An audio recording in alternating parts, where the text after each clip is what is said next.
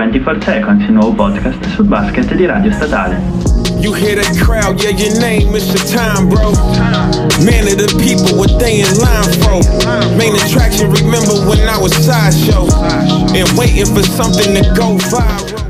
Amici di Radio Statale, buon pomeriggio e bentornati a questa nuova puntata di 24 Seconds. Come sempre qui con voi Loris Perego e Andrea Daverio. Settimana che ha offerto tanti spunti di riflessione rispetto alla scorsa settimana in cui abbiamo avuto pochi scossoni in tutto il mondo della pallacanestro e direi di cominciare subito da quanto accaduto negli ultimi giorni nella Western Conference dove troviamo non più i Los Angeles Lakers in testa al gruppo ma i cugini, i Los Angeles Clippers che hanno disputato delle ottime partite molto solide che li hanno visti quindi salire in cima alla conference. Dietro di loro troviamo gli incredibili ma non tanto più sorprendenti ormai Utah Jazz che sono a solo una vittoria dalla squadra rossoblu e stanno dimostrando un ottimo gioco e anche e soprattutto un'ottima alchimia di squadra cosa che dopo la scorsa off season si sospettava non potesse essere tale viste le famose litigate tra Rudy Gobert e Donovan Mitchell. Tra l'altro Jazz che si possono vantare di aver dato un riconoscimento al loro allenatore Quinn Snyder in quanto il coach è diventato il primo allenatore del mese per la Western Conference. Le tue opinioni su queste prime due? Allora, i Clippers non sono una sorpresa ed è, e sono lì dove ce li aspettavamo, con un anno di ritardo forse, ma eh, sono dove ce li aspettavamo.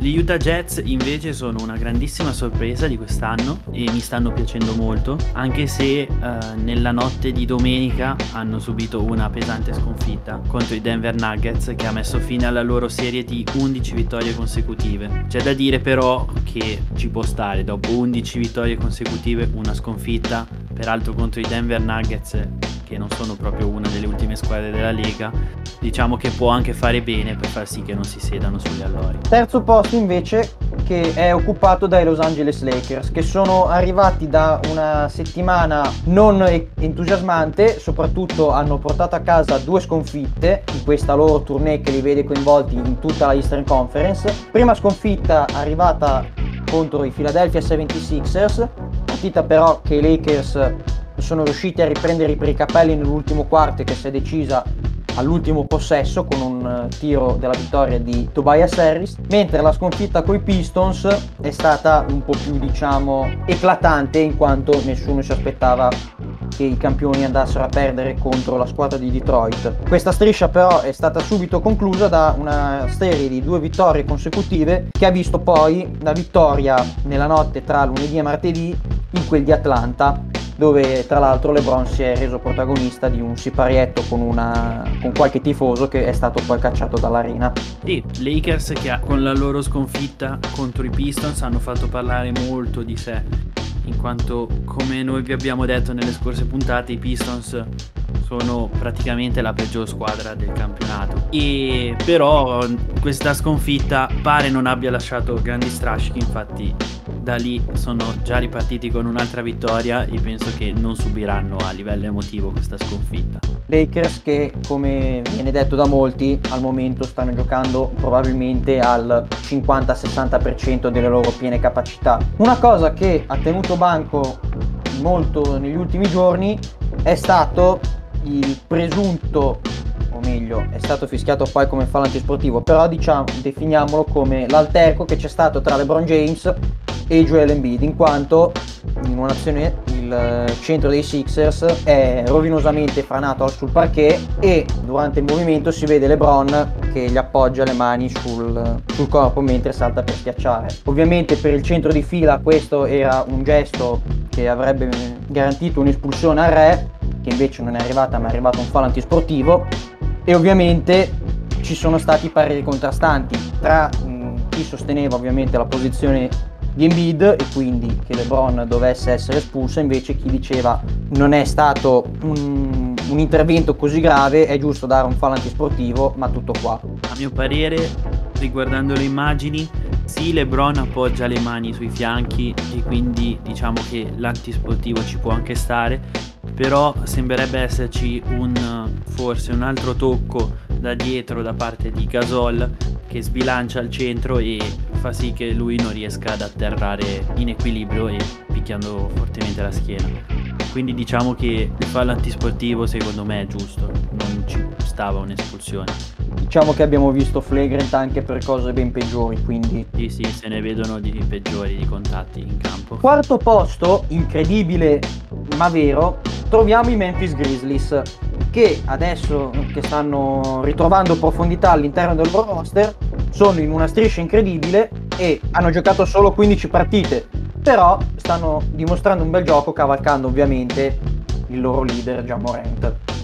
Subito dietro troviamo i precedentemente citati Denver Nuggets che si sono pienamente ripresi dal loro debacle iniziale e al sesto posto invece i Phoenix Suns che sono usciti trionfanti tra lunedì e martedì con un eh, buzzer beater di Devin Booker contro i Dallas Mavericks. Buzzer beater che come ci è stato detto dall'allenatore non è arrivato da uno schema da lui progettato, ma bensì da uno schema dettato da Chris Paul. Uno schema che Chris Paul aveva già utilizzato quando giocava con la maglia dei Clippers e in questo caso è stato vincente e verrà probabilmente riproposto.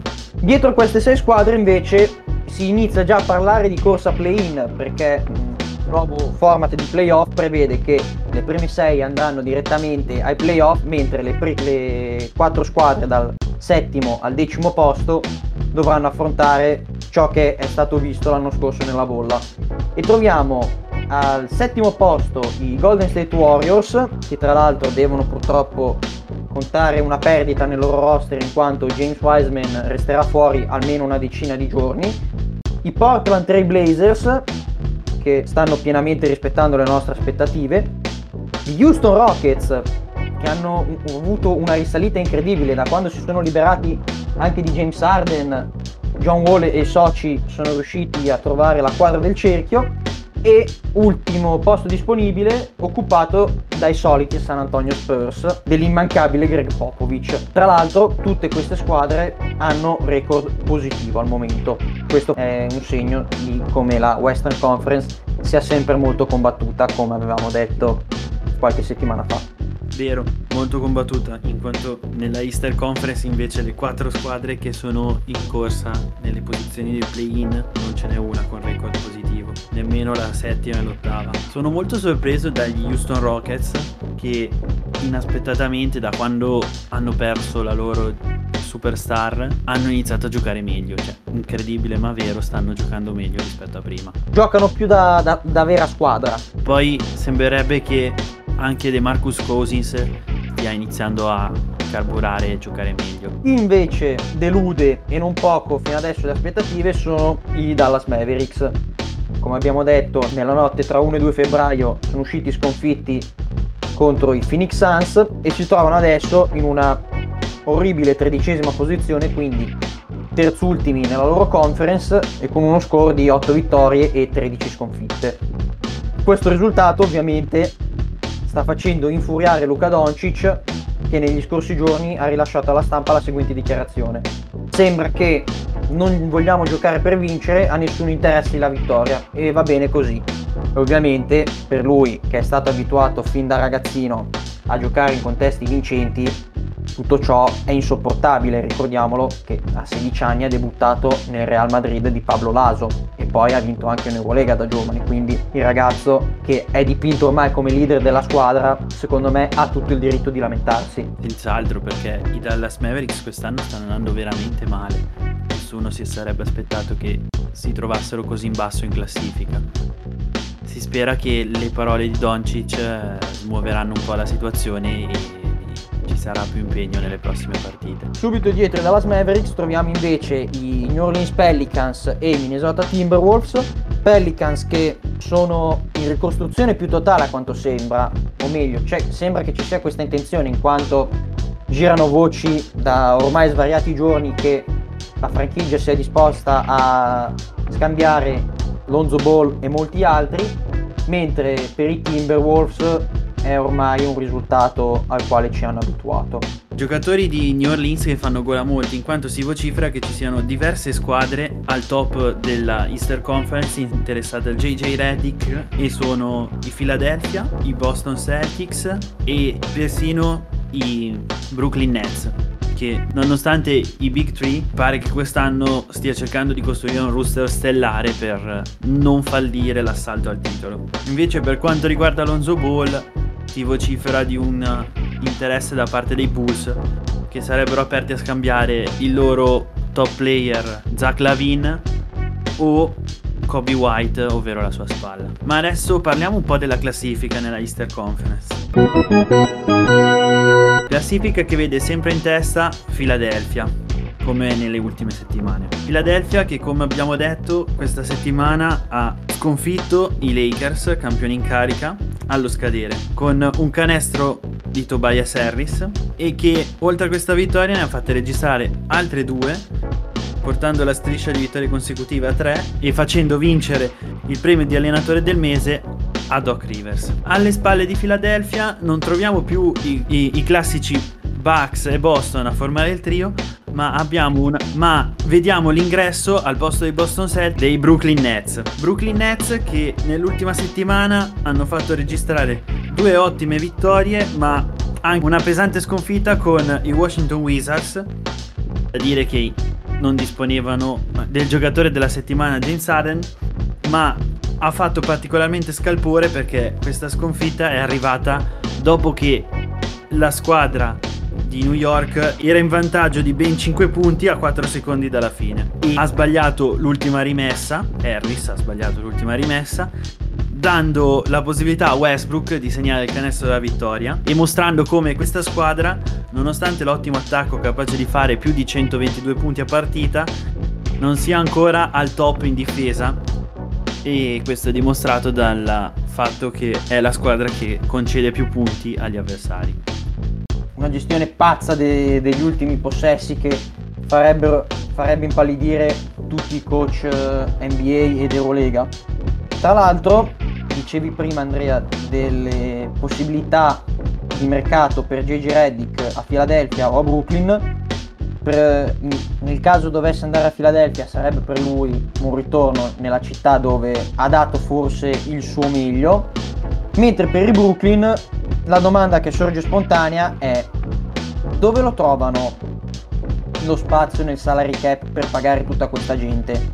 Già la tassa, la cosiddetta luxury tax, cioè la penalità economica che la squadra è tenuta a pagare in caso di sforamento del, del tetto del budget, è infinita grazie ai tre contratti che hanno quest'anno si vocifera anche che ci, possa, che ci, sia interesse per Andre Drummond, io non so dove trovino i soldi al momento. Staremo a vedere, è una cosa veramente curiosa questa, questa scelta della dirigenza. Alle loro spalle, in zona playoff diretti, troviamo i Boston Celtics, precedentemente citati, gli Indiana Pacers e gli Atlanta Hawks. Boston Celtics che questa settimana hanno visto giocarsi la sfida contro i rivali di sempre dei Lakers uscendo sconfitti dal campo, nonostante abbiano avuto alla fine della partita ben due possibilità per vincere, una nelle mani di Kemba Walker e una nelle mani di Tace, eh, dopo il rimbalzo in attacco e il conseguente tap-in fallito dal centro dei Boston.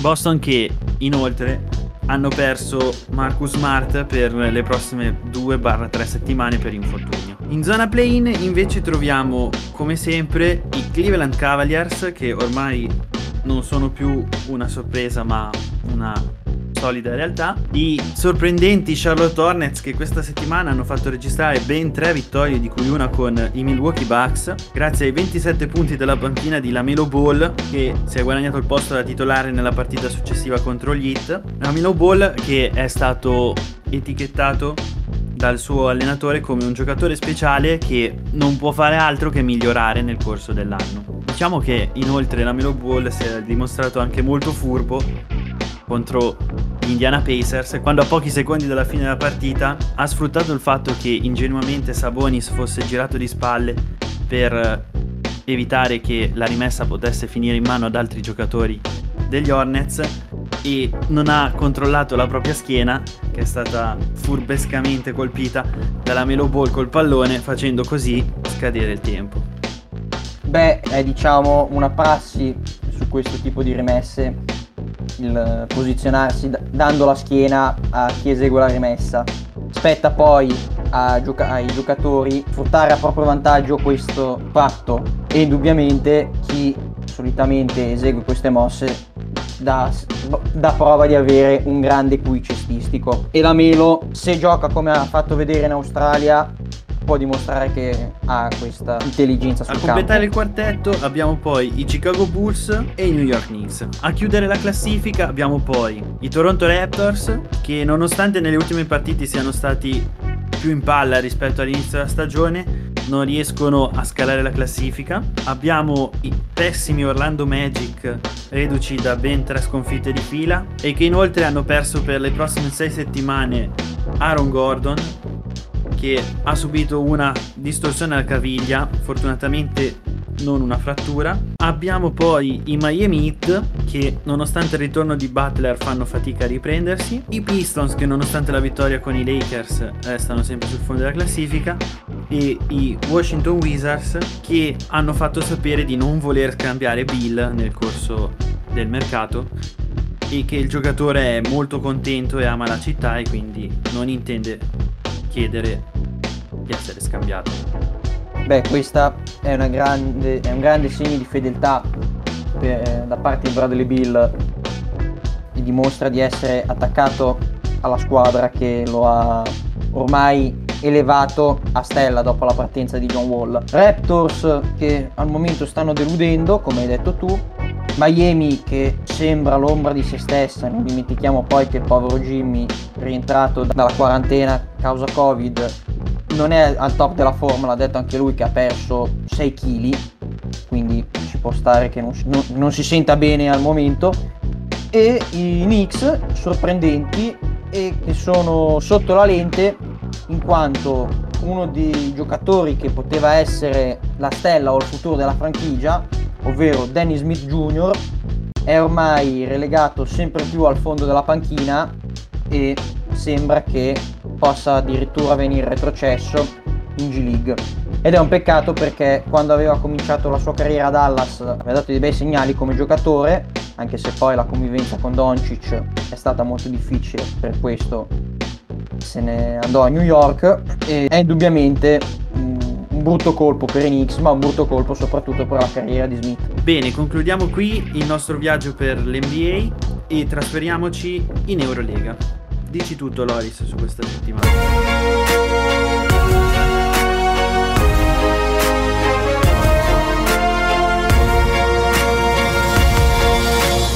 Eurolega dove, tanto per cambiare, abbiamo avuto un'altra settimana di doppio turno. Primo turno che si è svolto tra martedì e mercoledì e che ha visto la vittoria dell'Efes contro la Stella Rossa, quinta consecutiva per i turchi con uno Shane Larkin in forma e che ha eguagliato il suo season high. Vittoria del Bayern Monaco contro il Kimchi, sconfitta numero 14 in fila per i russi, nonostante la doppia doppia del principino Alexis Ved. Da segnalare tra l'altro invece per il Bayern l'ottima prestazione del rookie Nick Weiler-Bebb che gli è valsa poi il premio di MVP della settimana. La vittoria del Fenerbahce contro il Maccabi Tel Aviv ed è stata questa la settima vittoria per il Fener con un ritrovato Jan Veseli. Vittoria dell'Olimpia contro l'Olympiakos al Forum e Olimpia che è così riuscita a pareggiare la differenza canestri con un particolarmente ispirato Kevin Panther al suo career high in Eurolega. Vittoria del Barcellona per soli 4 punti 85-81 contro lo, Z- lo Zenit di San Pietroburgo. Non stupiscono i 12 assist del solito Nick Calates partita questa che è stata molto combattuta fin dalle battute iniziali anche se poi i russi tra secondo e terzo quarto hanno avuto un po' una battuta d'arresto anche se poi hanno, sono riusciti a tornare sotto. Vittoria del CSKA contro l'Alba di Berlino partita questa che è stata molto dura per i russi 20 punti di Toko Schengelia e 13 di Daniel Hackett e doppia doppia invece di Nicola Milutinov che ha dato una grande mano al predominio offensivo sotto le planche del CSKA. Vittoria del Real Madrid contro il Panathinaikos 20 e 9 assist di Gabriel Deck da segnalare per i Blancos, tra l'altro career high per l'argentino. Vittoria che vi abbiamo anche mostrato sulla nostra pagina dello Zalgiris Kaunas contro il Valencia lituani che ormai hanno fatto l'abitudine a vincere le partite all'ultimo secondo, grazie questa volta a Marcus Grigonis che ha piazzato lì la ciliegina sulla torta dopo un pessimo finale di quarto in cui i lituani avevano subito un parziale di 8-0 e da segnalare per gli spagnoli la super prestazione di Prepelic con 18 punti. E chiudiamo poi il, turno, il primo turno con la vittoria dell'Asvel di Villeurbanne contro il Basconia. Grande difesa per i francesi nel terzo quarto in cui hanno concesso solo 7 punti alla squadra spagnola e una super prestazione di David Lighty e Norris Cole. Non bastano invece i 15 di Alec Peters e i 13 di Giedraitis agli spagnoli. Secondo round invece settimanale che si è svolto tra giovedì e venerdì e che ha visto un'altra volta il Kimchi uscire sconfitto in casa contro il Fenerbahce, tra l'altro i turchi che hanno stabilito un record in quanto hanno tirato, pensate, con l'85,3% da 2 ed è la seconda migliore prestazione all time in tutta l'Eurolega. Vittoria in extremis del Barcellona contro l'Olympiacos, Laugrana che hanno avuto praticamente il controllo di quasi tutta la partita se non poi collassare nell'ultimo periodo. Fortunatamente però Corey Higgins ha salvato la partita che poteva raggiungere finali tragici. Vittoria dell'Olimpia in casa contro lo Zenit di San Pietroburgo, tra l'altro vittoria questa che è stata la sesta in Eurolega in tutto il mese, quasi perfetto per l'Olimpia, che li ha visti vincere 10 partite sulle 11 disputate. Soprattutto questa una grande vittoria definita da, dai veterani Kyle Hines e Gigi Datome, una vittoria di maturità, in quanto i biancorossi si trovavano sotto all'intervallo e poi pian pianino nel secondo tempo hanno preso controllo. Vittoria a sorpresa del Bayern di Monaco contro il CSKA di Mosca, terza sconfitta questa in casa consecutiva per i russi, cosa mai accaduta fino ad ora. Prestazione super per i tedeschi di Baldwin con 22 punti, invece non tanto eclatante la prestazione di Nicola Milutinov che ha realizzato 16 punti ma solo due in tutto il secondo tempo, che è stata la fase di partita più difficile per la squadra di Cocitudis. Vittoria del Real Madrid contro l'Alba di Berlino, da segnalare una super prestazione del Caseur, migliore dei suoi. Per i tedeschi invece non basta un solito Lux Sigma.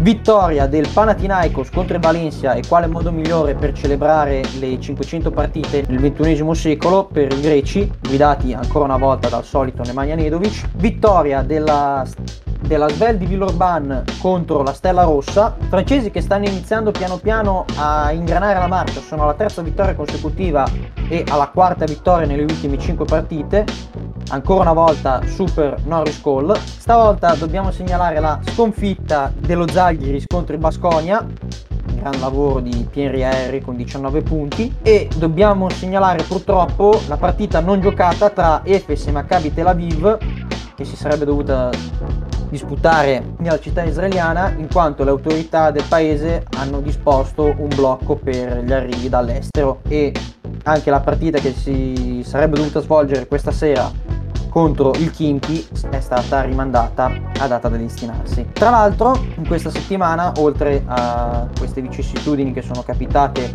alla squadra israeliana, abbiamo anche avuto un nuovo episodio della, della Kerel Mike James CSK di Mosca con il giocatore che non ha preso parte al doppio turno settimanale in quanto ci sono state frizioni con la società resta da capire se all'interno dello, dello spogliatoio o con la dirigenza della squadra.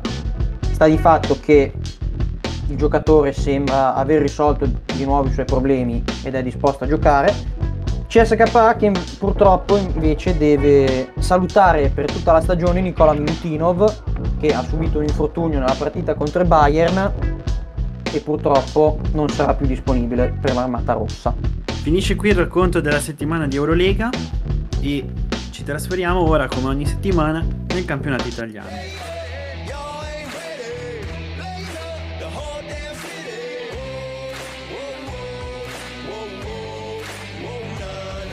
Che vede clamorosamente cadere in casa al forum l'Olimpia Milano contro Trieste, guidata dai 24 punti di Fernandez con 9 su 11 al tiro e 6 su 7 da 3, l'amorosa prestazione che è la sua migliore da quando si trova in Italia e che ha visto giocarsi il derby ormai non tanto importante tra Cantù e Varese e che ha visto i canturini vincere 97 a 82 un derby praticamente diciamo per la gloria visto che le due squadre si trovano in penultima e ultima posizione. C'è da dire che Varese poveretti stanno rientrando pian piano dalla, dallo stop forzato causa numerosi contagi. Infatti hanno giocato solo in 8 contro Cantù. Da segnalare l'immortale Luis Cola che ha lasciato sul campo 14 punti e tornando un attimo alla partita dell'Olimpia contro Trieste, oltre a come ha citato Lobito Fernandez con 24 punti, ottima prestazione anche di Grasulis con 16 punti e tra l'altro una gran prestazione corale di tutta la squadra alla bardata. Infatti eh, le percentuali sono sopra il 60% sia per il tiro da 2 che per il tiro da 3 e quando purtroppo una squadra tira così bene diciamo che molto spesso per gli avversari è difficile poi mettere la partita sui loro binari. Va anche detto che l'Olimpia comunque si notava la stanchezza del doppio turno, considerato poi che hanno anche avuto a che fare con gli infortuni di Vlado Mizov nuovamente che dovrà star fuori almeno un'altra decina di giorni e poco prima di Paul Biliga è stata sicuramente un, un grosso problema per l'Olimpia gestire le rotazioni dopo un faticoso impegno come quello di Eurolega. Olimpia che nonostante la sconfitta mantiene il suo primo posto nonostante la vittoria delle sue inseguitrici. Squadre che al momento sembrano non avere problemi è la Virtus Bologna che ha battuto 88 a 75 la Vanoli Cremona con 17 di Bellinelli e 28 di Vinsanter. Trento esce sconfitta contro, dalla BLM Arena contro la Fortitudo Bologna, grande prestazione di Rounders e purtroppo Trento che deve salutare il suo coach Brienza. Vittoria di, della De Longhi Treviso in quel di Brescia, grande David Logan ma soprattutto grandissimo Matteo Imbro da 29 punti. Vittoria della solita Venezia contro la VL Pesaro, alla quale non bastano i 14 di Tyler Kane e i 12 del solito Carlos Delfino. Da segnalare invece per i lagunari l'ormai ritrovato a pieno regime Austin Day 24 punti. E chiudiamo infine con la vittoria lunedì sera de- dell'Epic Casa Brindisi contro Reggio Emilia per 79 a 70 unica squadra che ha riposato è stata la Dinamo Sassari. Chiudiamo la pagina campionato con eh, due piccole notizie una riguardo la situazione classifica e una riguardo invece il mercato una mossa che ha scosso così un po' l'ambiente. La notizia riguardo la classifica è che molti presidenti di squadra, tra cui anche il presidente della Dinamo Sassari, Stefano Sardara, sono a favore del blocco delle retrocessioni per questa stagione, viste le numerose defezioni che le squadre hanno dovuto contare e anche e soprattutto considerata la situazione vista anche la mancanza della Virtus Roma, hanno detto il campionato già è risultato abbastanza falsato così, lasciamolo fermo. Chiudiamo invece con la notizia di mercato e cioè che l'Olimpia Milano sembra essere sulle tracce, se non probabilmente ha firmato in queste ore, Jakub Wojciechowski, ex eh, Epicasa Brindisi, giocatore che tra l'altro ha passaporto italiano e quindi tornerebbe utile alla squadra di Messina appunto per sopperire alla mancanza del precedentemente citato Paul Biliga ma anche di Jeff Brooks, entrambi infortunati e fuori ancora per una decina di giorni almeno. Con questa notizia di mercato abbiamo chiuso, non mi resta che darvi appuntamento a settimana prossima sempre qui a 24 Seconds quindi da Loris Perigo e Andrea Daverio un saluto e alla prossima. Alla prossima.